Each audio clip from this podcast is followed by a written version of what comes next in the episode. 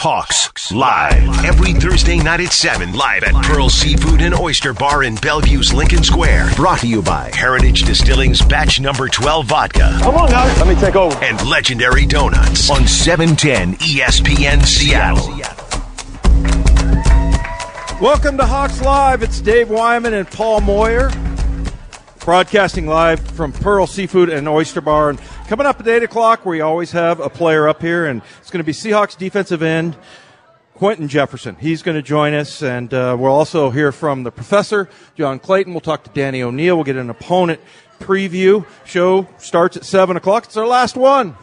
Last one, Paul. Lots of pressure for you and I tonight, performing in front of our families, especially my kids who give me a really hard time. If I screw up even once, I'm going to hear about it. There's a lot more pressure on you, Dave, than me. Okay. I've done a wedding. I'm good. Yeah, that's right. You, you just gave easy. a speech at a wedding. Yeah. We're, we're here uh, courtesy of Heritage Distilling's batch number 12 vodka, our great sponsors, and also legendary donuts. And Paul, we got to do this before we move on. Uh, you remember this as a player. You come in on Wednesday, you look at uh, the new game plan for the next week, and you erase that last game out of your mind. Hopefully, you're done with it like halfway through Tuesday, which is your day off. But we got to talk a little bit about that 49er game. Lots of penalties in that game, and that was that was probably the one that uh, that got me the most. Now, some of those penalties, and we can complain about them because we're not players. They were ridiculous. If the J.R. Sweezy holds were holds, then I was held on every play of my career officially and you know the the pass interference. But you know you you can't be sloppy and go on the road and win when you have 143 yards in penalties. Not only that, Paul, you and I both talked about this, the opportunity cost of about 70 yards that came back because of those penalties. Yeah, and the opportunity costs are you make a 32 yard play in overtime, you make a fantastic throw, and it, get, it gets called back because of holding. So instead of it being a 10 yard penalty, it's actually 42 yards because that 32 yards of opportunity cost hurts. You know, some of the penalty, because I, look, I, I, don't have a conspiracy theory here that the NFL hates the Seahawks and, yeah. and all the penalties were the worst. What I would tell you is the timing of the penalties were horrible. Right. You know, we had two pass interference uh, calls. One of them was on a first and 20 and that was on Delano Hill. I thought it was a bogus call. And instead of it coming up second and 20, and you're going to get off the field, you, you, you extend that, that series for them. matter of fact, every, well, not everyone, San Francisco, of their drives, only one of their scoring drives did they do it without us helping them extend the play right. or the or the or the um, the series. And and some of them were again uh, third down and four. We get off the field, they they call a penalty on us. All of a sudden, they get a first down. I didn't think we played that bad, Dave. I really didn't. Yeah. I, I did predict that the Seahawks would lose 26 Yes, we need to talk about that. Well, well, first of all, you jinxed them. I, obviously, I did. I got a, I got an offensive coordinator fired the week before from Minnesota. When I predicted the next day they would fire him, and they did. Yeah. And then I predicted San Francisco winning 26-23. Why did you think that was going to be a tough game? You said the surface, right? There, there's a bunch of reasons, but I'll give you a four or five. One is divisional game, tough we played them two weeks before. Yeah. If there was an eight or nine week time frame where we both of them had to redo their game plan, I'd be okay with that. But divisional game, we had a Monday night, so we got a short week. We're going to divisional game on grass. We had played them two weeks prior. Right. They're just tough games, and, and, and San Francisco has a lot of talent.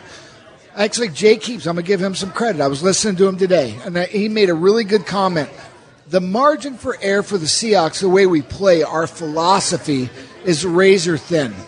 And I thought we played well.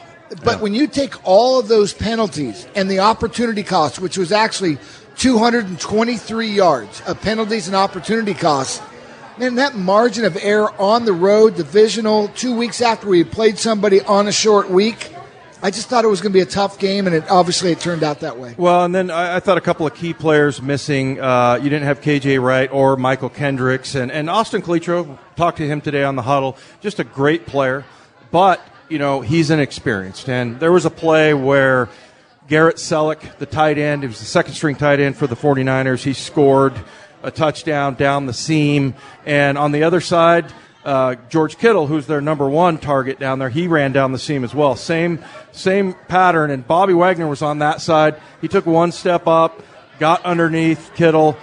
Austin Calitro, more inexperienced guy, stepped up. Delano Hill did too, and they got lost, and all of a sudden the guy's wide open downfield. So some of that was a lack of experience. And I'm worried about one thing in this game, Paul, coming up against the Kansas City Chiefs. Bradley McDougald has been out of town getting some kind of a treatment for his knee. He's got knee tendonitis, patella tendonitis, and I think he is key because Kelce comes in here now. Travis Kelce, the number one tight end in the league, and he's really good in the middle of the field. I think Bradley McDougald brings a lot to this team, and if he's not going to be out there, then you're going to have to go with Delano Hill, who, again, good player like Austin Calitro, but just not experienced, and it's a group that hasn't really played together.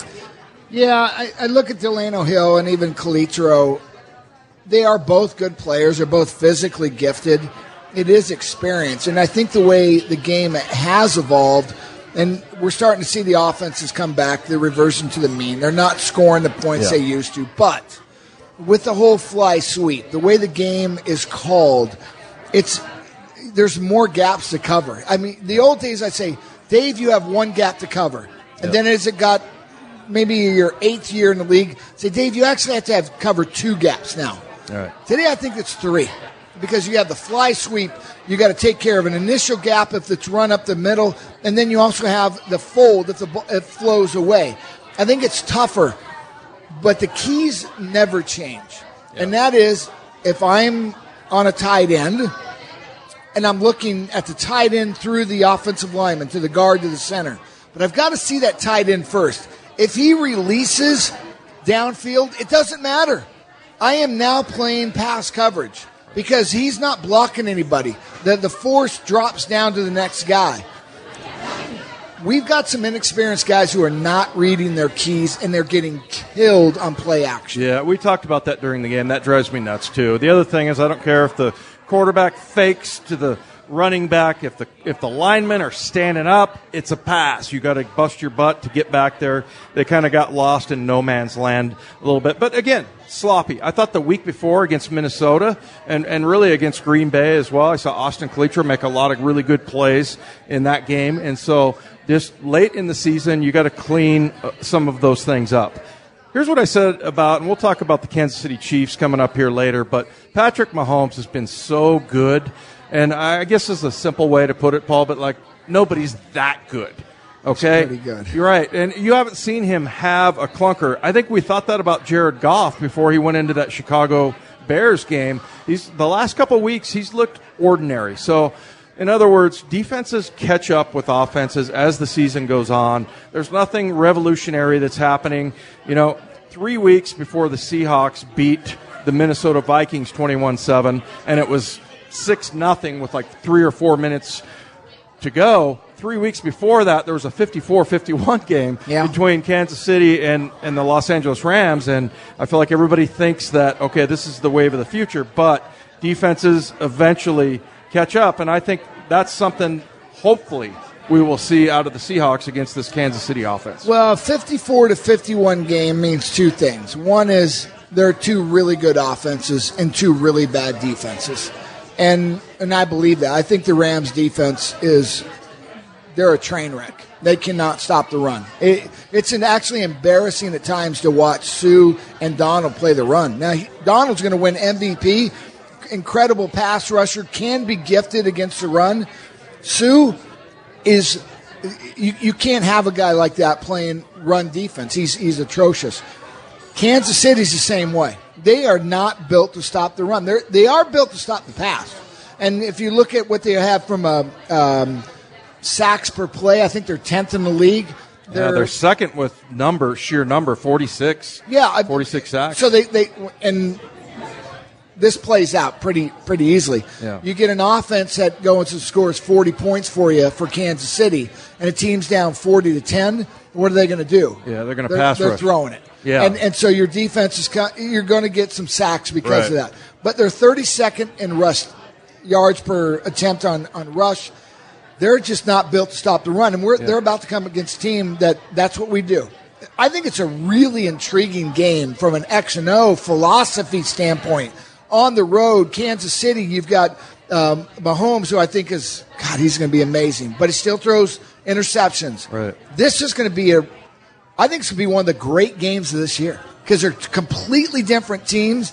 Not 100% sure how it's going to play out because I need to wait till Sunday when we finally get the actives. I need McDougald to yep. be there. I need uh, tr- I need uh, Tedric Thompson to be there. I need both our corners. I need our line. I need everyone Fluker, to be healthy. DJ Fluker. Fluker. Yeah. And then I'll give you my score. But right now, I think it's going to be a really cool game to watch. Two completely different philosophies.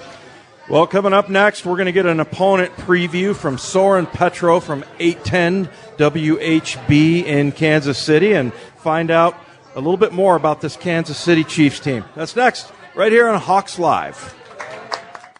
At Pearl Seafood and Oyster Bar in Bellevue's Lincoln Square. Brought to you by Heritage Distilling's Batch Number 12 Vodka and Legendary Donuts on 710 ESPN Seattle.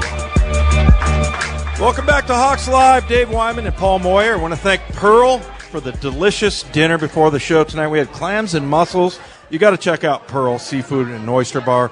All the food here so re- ridiculously good. Really good food here. Right now uh, on the line we got Soren Petro from 810 WHB in Kansas City. Soren, thanks so much for joining us. Really appreciate it. Absolutely. Thanks for having me, guys. All right, so tell us about well, we all want to know about Patrick Mahomes. Uh, just taken the NFL by storm, just done a, really good job. Hasn't really had a bad game. I've seen him throw. You know, I, I guess in the uh, in the Rams game, he threw three interceptions, but he threw six touchdowns. It, is there any vulnerabilities that this kid has? You know, not not really. And and that Rams game, I mean, if you if you you know dig down in even deeper on those interceptions, uh, one of them, he was hit from behind while he was throwing, and the ball went straight up in the air. And and the last one, they they had about 15 seconds left to go in the game, and he had no choice either throw it down the field and try to make a play, or just take the loss. And the kid put it up there, which I think that game kind of speaks to what he is. I mean, the stats are amazing, over 4,500 yards, 45 touchdowns right now already. But he, he's not really about the stats. I mean, you know, if he were about the stats, there's a couple of times he wouldn't have put the ball out there. One of his 11 interceptions also was one he threw with like three seconds seconds left at the end of a half where he just, you know, chucked it down there and took a shot at getting a play. So he, he's not just stat hunting. He's going out and, and really has the respect of his teammates. That's what's amazing is he's barely 23 years old. There's a lot of 30 year old guys on this team that are looking at him and, and he's the guy that addresses the team after games. So he's really been uh, amazingly in his second year, the total package for this franchise you know, watching their defense, and they, they've taken some heat because they, they're, at least statistically, you look at them, they're 31st defensively, they're 36 rushing yards per average play. Uh, but man, you watch them on film, man, this team gets after it. They've got 46 sacks. So what are they? I mean, one, can they stop the run? And two, I, they seem like they're a better defense than they are statistically.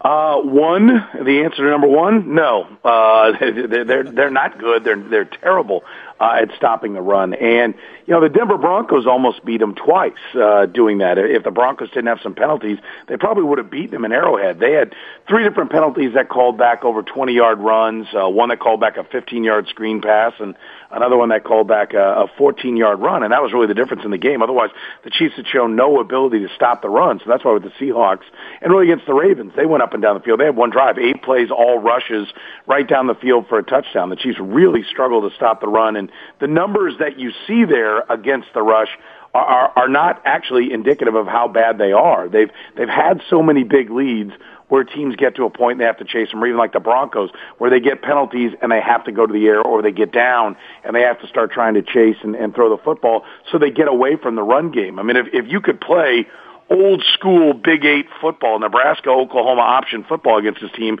it'd be a great game plan. And I think that's why Seattle's a really scary matchup for the Chiefs. Baltimore gave them fits. Seattle will give them fits on the ground. Uh, I mean, I just think the question is, can the Seattle offense actually just not put the football in Russell Wilson's hands and run it every down. It seems like offensive coordinators just aren't willing to do that. They can't help themselves but to call a passing play. Then you go up against three pretty good pass rushers. I mean, two really good ones, Chris Jones and Dee Ford, uh, are outstanding. Everybody in Kansas City very upset that Chris Jones isn't going to the Pro Bowl. He tied an NFL record. He's got 10 consecutive games with a sack, 12 overall in those 10 games, and, and that streak's still going. He could break the record against the uh, Seahawks. And then Justin Houston finally came back from injury, and he's starting to look like the Justin Houston of old. So if you drop back to pass, they can get after you, but I don't know why any team would drop back to pass based on how bad they are stopping the run. We're getting an opponent preview from Soren Petro, 810 WHB in Kansas City. And, and Soren, uh, let me ask you about the Kareem Hunt deal. When he was suspended, did everybody in Kansas City pretty much universally agree with, with that decision, or was there a little bit of blowback there in Kansas City? Oh no, there was there was blowback. Uh, you know, sadly, uh, I think nobody really expected the Chiefs to do what they did because it's the right thing. I mean, uh, you have the situation where a guy not only had the the violence against uh, a woman, but but also lied to his team, and and the lies go beyond that. I mean, it, it wasn't just that he lied to the coach and he lied to the organization. Andy Reid and and, and uh, Clark Hunt, the owner of the franchise, were making statements at training camp about him being a young man and, and wrong place at the wrong time and learning from his mistakes and, and really kind of trivialized what it ended up being. At the time, nobody really knew how serious it was. And, and I think when you make your owner look like a fool, uh, which is frankly what he did with the way Clark Hunt uh, kind of defended him at training camp, you have no choice but to let him go. So I think for the organization, th- there was no decision. It only took him a handful of hours to come to the conclusion that he had to go. One, to, to set the precedent in the locker room that you're not going to lie to the organization and this won't be tolerated. So that was easy. The fans, I think a lot of them understood it, but listen, fan is short for fanatic. And I think what a lot of times people want to do is, is make excuses, find a reason to not do the right thing. Doing the right thing isn't always easy. It certainly wasn't easy for the Chiefs. They lost maybe the best running back in football because of it. Uh, but it was the right thing to do uh, for that situation and for the big picture. Unfortunately, too many fans uh, don't see it that way. So there, there's still some fans that think there's a, a reason why he should have been kept on the team or just suspended and brought back later. I think after another incident came to light, another video came out of him being, you know, away from an altercation at a bar the night after they lost to the Titans in the playoffs last year, made it a little bit easier for most, but there's still a few knuckleheads that don't don't seem to understand what, uh, you know, what the right thing to do is all about. What was he like? And just a little bit more on him. Take away those those incidents. What what was he like to deal with? I mean, was he liked in the locker room and, and dealing with him from a media? You know, I, it, it's really interesting because everybody on the team still, you know, talks about supporting him and wanting him to to get help. And, and uh, you know, the report came out a week or so ago that he was going to get some counseling, and and I think he's got anger management issues. And frankly, I think a lot of people within the organization feel he's got an alcohol problem. Uh, you never really saw that. I, I think his teammates really liked him. They all talked about him being their brother and and somebody they would support. But but he's also in all these situations. There are never any teammates around. Uh, and you wonder, I, it, you know, it, it almost appears that the teammates knew. Listen, you go out with Kareem Hunt, there, there's liable to be trouble because the guy just ha- has a has a triggered temper and and maybe drinks too much. You know, I interviewed him twice, one on one, once at training camp going into his rookie year. Uh, was as nice and affable a kid as, as you could possibly uh, want to talk to. And then I interviewed him immediately following the season at the Super Bowl uh, when he was getting all kinds of accolades and won a rushing title. And he was really kind of, uh, you know, rude and, and bitter and, and, and even I think terse with some of the people that were there with him. He was being paid. You know how those Super Bowl Radio Row interviews are. You're you're you're promoting a product, and and the folks from Pepsi had were taking him around, and and he was really even kind of uh, just you know curt with them. And his I noticed that was a really different guy. That the success I think had gone to his head. I think he was you know like a lot of guys who come into the league on their best behavior, uh, and then as they start to realize, okay, I'm pretty good, they kind of let their guard down, and and uh, maybe some of their natural tendencies come out, and some of the some of the warts come out. And I think we were seeing that, and it was just a few days later that the uh, incident in Cleveland uh, happened, only a few days after the uh, Super Bowl. So, you know, looking back on it now, you know, it, it, it seemed like it was kind of building this this kind of combustible behavior that uh, that we saw, we've seen in a couple of videos. Hey, Soren, just really quick, we got to go to break. Give us, you know, we know Patrick Mahomes, Travis Kelce, Kareem Hunt, all the players. Give us a name of, of a player in Kansas City that uh, everybody doesn't know about and, and should.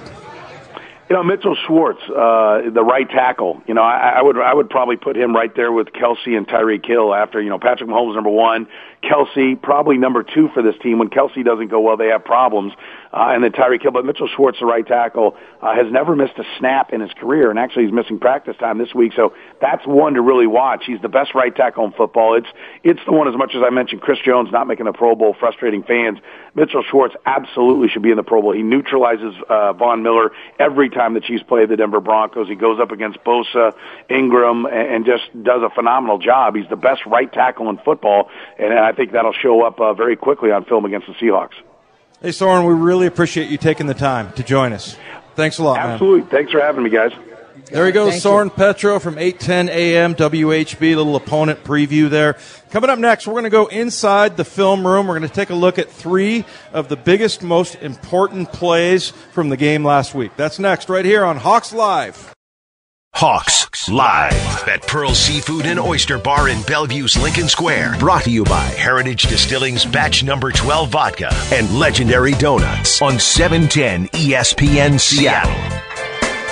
Hey, you're listening to Hawks Live at Pearl Seafood and Oyster Bar. Coming up at 8 o'clock, we're going to have Seahawks defensive lineman Quinton Jefferson. He'll join us up here live on stage. He's a fantastic interview. Great kid. He's got, he's got four kids four little kids. It's two more than you, Dave. Yeah, and, and also they're young. And so that, that makes it difficult for him, but uh, I'm sure he's enjoying the heck out of that. Well, right now we're going to take a look at three plays from from the game last week, Paul. And uh, the first one, I was just so happy to see Doug Baldwin back. I feel like he's in a groove health wise, uh, doing a really good job, and uh, didn't get the ball thrown to him a lot, as is the case with a lot of Seahawk receivers because they don't throw the ball a lot. Seahawks, by the way, dead last in pass attempts.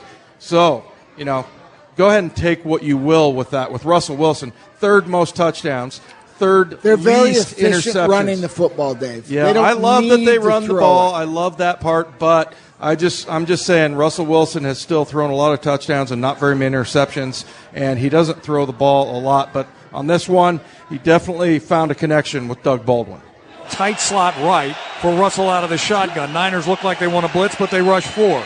Russell has time. Now steps up in the pocket, avoids one man. Now he throws downfield. Baldwin reaches up, makes the catch. 10, 5, reaches across. Touchdown, Seahawks.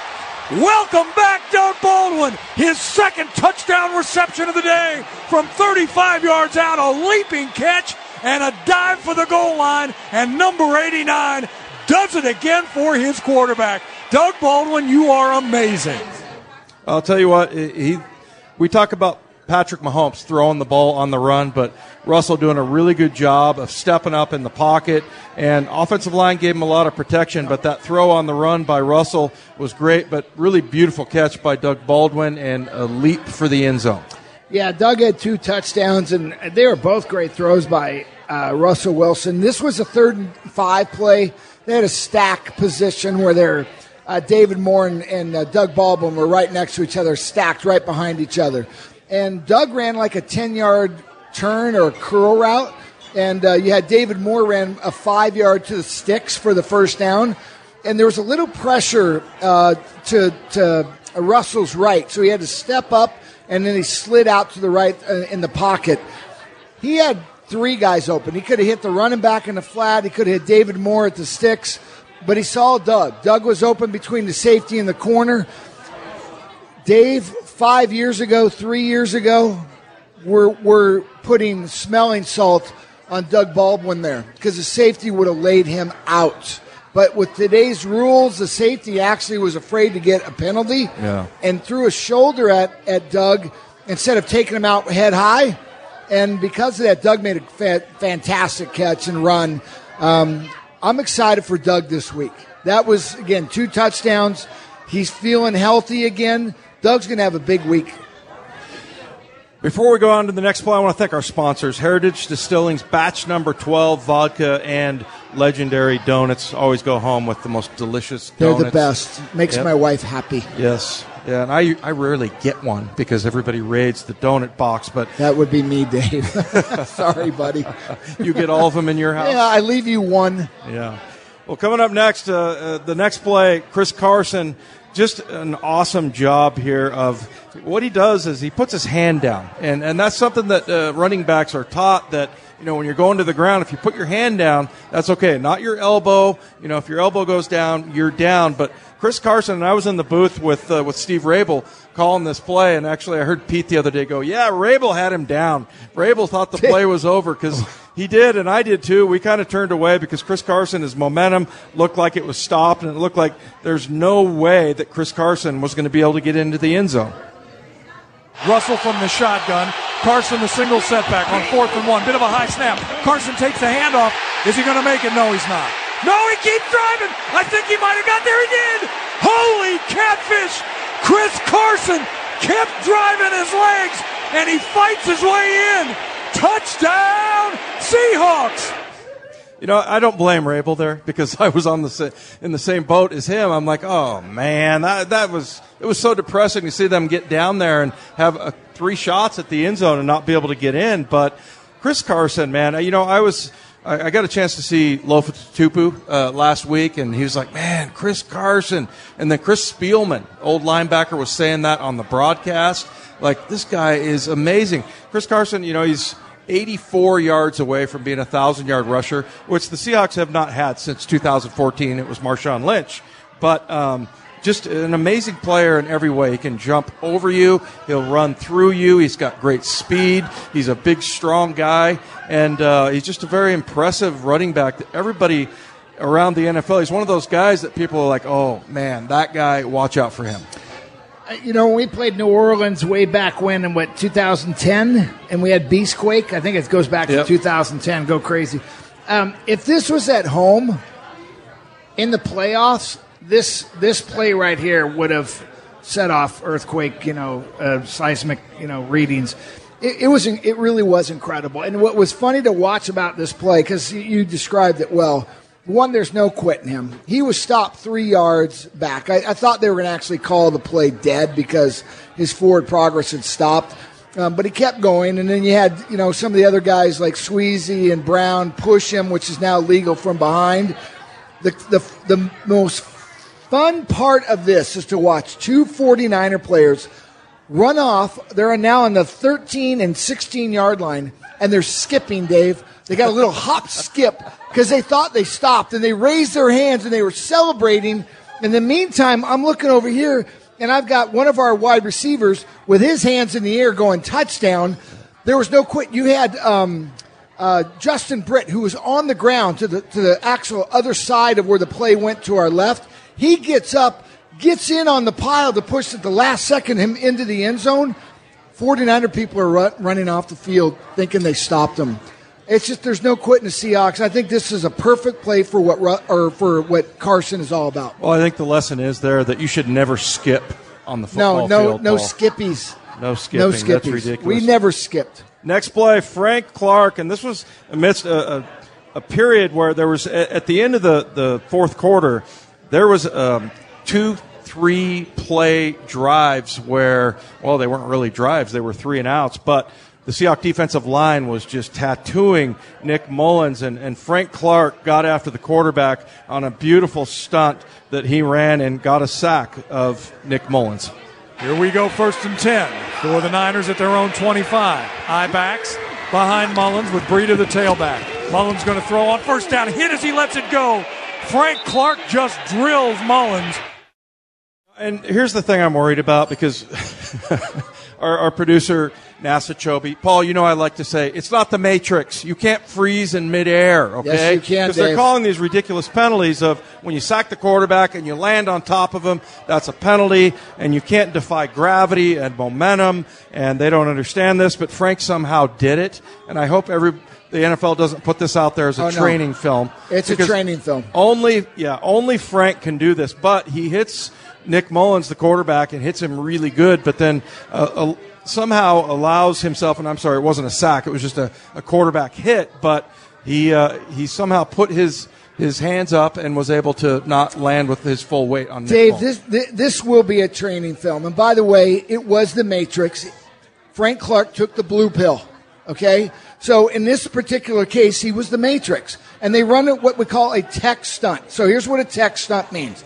Tackle goes between the guard and the uh, not I can't rush this one between the guard and the tackle offensively, and he takes both of them, and then you have Frank Clark who steps up like he's going to rush outside, but then he dips underneath and he, he, he runs a stunt underneath all the guards, the tackle, and our defensive tackle. He gra- I showed my son this, and I go, "What did you see?" And it was just ouch. It was an ouch play. He ended up grabbing the quarterback, lifting him up, and in midair, here's your matrix. He lifted his arms away, and this is what the NFL wants you to do: is not fall on the quarterback anymore. He lifted his arms away and never fell on the quarterback. There is maybe one, maybe two guys in the NFL who could do that. One of them's Frank Clark. They're going to use this as a training reel. No one else can do it. So that'll it'll look good in theory. It's never going to happen. Great play. Boy, when you said take a little blue pill, I was like, that's different. Dave, your blue pill is different than my blue age. pill. But anyway, some of we'll us don't need a blue pill, that. Dave. Yeah, well, maybe some people do. Maybe some yeah, people don't. Dave. We, we don't know. But coming up next, we're going to talk to John Clayton, and we'll talk about all things, not only Seahawks but NFL. That's next on Hawks Live. Hawks Live at Pearl Seafood and Oyster Bar in Bellevue's Lincoln Square. Brought to you by Heritage Distilling's Batch Number 12 Vodka and Legendary Donuts on 710 ESPN Seattle. Welcome back to Hawks Live. Dave Wyman and Paul Moyer coming up at 8 o'clock, top of the hour. We're going to talk to Quentin Jefferson. But right now, we have the professor, John Clayton, on the line. John, uh, first thing on my mind, let's talk about Pro Bowl snubs. Yeah. And, you know, Bobby Wagner making it, Michael Dickson, who uh, we talked to today, and he said it still hasn't really sunk in for him. But, um, I mean, this guy started considering playing American football in like 2015. So, you know, he probably doesn't really understand exactly what that means. But how about Duane Brown wasn't even an alternate? How do you think that happens? Well, because of the recognition, I guess the 0 2 start, the, the fact that this team didn't really establish itself league wide into a playoff team until later in the season. That that's where it where it went. But again, some of the snubs have to be, you know, here's Duane Brown. He went to the Pro Bowl last year, didn't get enough votes to even be an alternate this year. The only one that was able to get an alternate, and my guess is probably a fourth or fifth alternate, is J.R. Sweezy. It didn't give enough recognition to an offensive line that's made one of the most dramatic changes I think we've seen in the last several years. To go from one of the worst run blocking lines to the best run blocking line, over 2,200 yards. You would think that more than like a fourth uh, alternate uh, for J.R. Sweezy, there's got to be a little bit more than that. So there was definitely a snub there. How about this? And this is probably the third time I've said this today, John, but Russell Wilson. He has he's dead last in pass attempts, 27. Yeah. Yet he's number 3 in touchdowns and he's the third he has the third least interceptions and, you know, I, somehow I knew he wasn't going to get in there, but it kind of bothers me a couple of days after. It does, but I think there's a reality. I mean, this is, I mean, this is where fantasy football probably comes in. Not as far as the voting, but you know, if you're sitting there and you're going to be, you know, between 33 to 3,500 yards passing, and you've got all these guys out there with 4,000, 4,500 yards. He's not going to be able to win. Okay, I think the argument comes down to, and of course, it's a very valid argument. You know, Russell Wilson versus Aaron Rodgers. Okay, so Aaron Rodgers has been arguably one of the best top two quarterbacks in the league for the last five, six, seven, eight years, and you got Tom Brady up there, number one or number two. All right, so now, uh, can you top Aaron Rodgers with only 33 to 3,500 yards for what will be the season, you know, when you know you have Aaron Rodgers, even though he's not going to have a winning team, that he's only thrown one interception pretty much the entire season, and you're probably not going to be able to beat him out. It's a reputation type of league, and that's one of the unfortunate parts about it. And, uh, yeah, where Russell probably deserves more, unfortunately, he gets less. Yeah, it really is a shame because Aaron Rodgers, other than the amount of attempts he's had and – not throwing interceptions. There's nothing else impressive about it. His yards per attempt, his his uh, uh, TD ratio per attempt. It's not. I mean, it, there's you know their losing record. It, it's it's a popularity contest. Yeah. So let me ask you this, because I think times have changed.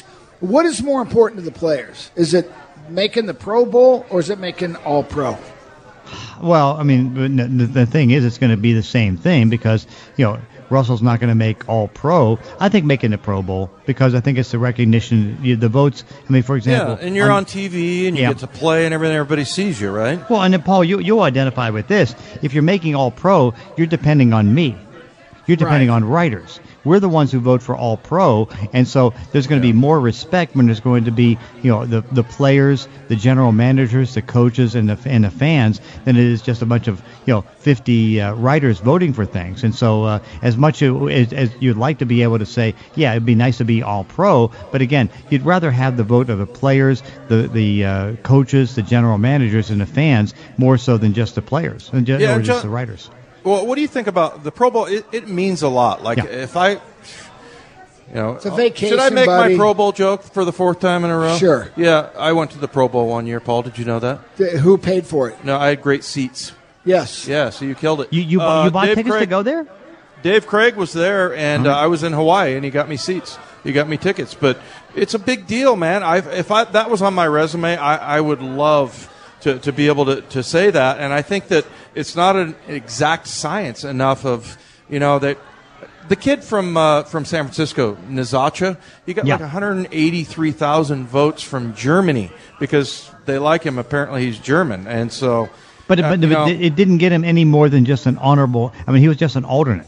He never got any better than that. Right, but he wouldn't have had anything if Right. he hadn't gotten those votes from Germany. Yeah, but so fa- I don't know. and fa- look, I think this is the hardest one. Baseball's easy. It's a one-on-one situation. You've got a, a batter and a pitcher. Statistics matter there. And football, how, how are you going? Do you think the average fan knows who the best offensive linemen are without reading anything? I mean, really no. Do they watch film and or tape? Well, that's why I'm saying no. that's why I'm saying that they should put it in the hands of like John. You know this. I mean, well, you're part of it. You're the Hall of Fame vetting. Right. I mean, you guys go back and forth, and I'm not saying have some big symposium or something like Mm-hmm. that, but uh, I feel like you could do a, a better job with. But see, here's here's where the difference is that the players don't necessarily want to go to the Pro Bowl, and so because of that, and again, you know, it, it, what happens is, you know, you have more people not wanting to go to the Pro Bowl, so you know where the votes are going to go. That's why I call around. I, did for the last three days, trying to find out, okay, who's first, second, third, fourth, fifth alternate, and so we know where the voting can go. And I think I've only got like five teams that haven't contributed to what it's going to be. So ultimately, you know where the votes are going to go because, again, 40 or 45 players are not going to go to the Pro Bowl because they just don't want to go to Orlando. And so that's just the reality of things. And that's where, I mean, it, it's a great thing to be able to get the honor. But of course, uh, I mean, if you're going to the Super Bowl, you're not going to go to the Pro Bowl. And it's like, for example, you look at the New Orleans Saints. They had uh, five players voted to the Pro Bowl and nine who are alternates. You know, if they go to the Super Bowl, which is a good chance they can go because if they get home field advantage, there's 14 players are going to be out of the mix, and others can go in. But you know, the key is making sure that uh, you kind of know where the order is and how the voting goes. How about Jarran Reed, John? The, the, the year that he's having, and those two sacks and, and three plays last week, and you know, it, and I, it's tough to get recognition, especially as a defensive tackle. It's also really tough to get sacks, and he's getting them on the inside. Pretty impressive what Jarran Reed has put together this year. It really is because I think what he's doing is what Michael uh, Bennett did when he would be on the uh, pass rush. You know, because when he would go nickel, then Bennett would move inside as opposed to defensive end, and you know Bennett's going to get more tackles and sacks as a defensive tackle than he is at defensive end. And I think what you see with Darren, because particularly now that he's at that 83 to 87 percent uh, play mark as far as what he does in games, I mean he is just absolutely fantastic. I mean he is now a Pro Bowl caliber defensive tackle because you know how good he is stopping the run. Then you add the pass rush and all that different stuff, and it's a matter now. It's a, where do they vote him in as far as in the Pro Bowl in future years? And I think that you can see that both you know Frank Clark. I don't I don't know if he's a first, second, or third uh, Pro Bowl alternate or whatever. I think he's going to probably be end up being first. But I think you know Jarran Reed's right now on the list as far as being you know second, third, fourth as far as alternate for Pro Bowl. you know, last week was disappointing, but doesn't affect our, our playoff hunts because we, we we still control our own destiny. Injuries are important. We got KJ Wright, you got Fluker, you got uh, McDougald, you got Penny. Who, any of those, do we have a shot of getting back and, and the most impactful one? Yeah, I, I think uh, that the, uh, DJ Fluker has a chance to be back, and that's going to be so important because they've got to run the football to keep the Chiefs off the field. The second most important is going to be McDougald, and I just don't know about him because he had to go out of town to get the treatment on his knee, and so that's going to take it all the way up to game time. But they need him because Travis Kelce is one of the best tight ends in the league. But Paul, when we sit down, uh, you know, two hours and well, an hour fifty before kickoff, or an hour, two, a little over two hours before the game on Sunday night. I mean, a lot of things that we don't know, we may know. For example, I mean, if the Redskins lose to Tennessee, if the Eagles end up losing, I mean, this game may not necessarily mean as much because the advantage of playing on this Sunday night is that the you know the Seahawks will know more whether how much they have to do to win to get into the playoffs. I mean, it's not out of the question they could all but wrap up the playoffs without even playing. That's going to be one of the things that we'll have to figure out before we sit down a couple hours before the uh, game and figure out. Yeah, I really Can't hope wait. we see uh, Bradley McDougald. That's for sure. But McDougald, John, he's a key. yeah, I, I agree. And You, I- you saw I- what happened. I mean, you know, George Kittle ended up getting three catches for 51 yards, but also Garrett uh, Sherrill. I mean, you know, he ended up getting a, you know like a bunch of catches. I mean, they need McDougald, who again, Pro Bowl caliber type of uh, safety, who is a Pro Bowl alternate. I mean, they need him. Yeah, and great hitter too. He Yeah. caused that fumble. So, all right, John. Well, I will talk to you tomorrow, and I'll see you on Sunday. Sounds Thanks for joining us. All right, Thank thanks, you. John. There goes John Clayton. Coming up next, live on stage, we'll have Quentin Jefferson. That's next on Hawks Live.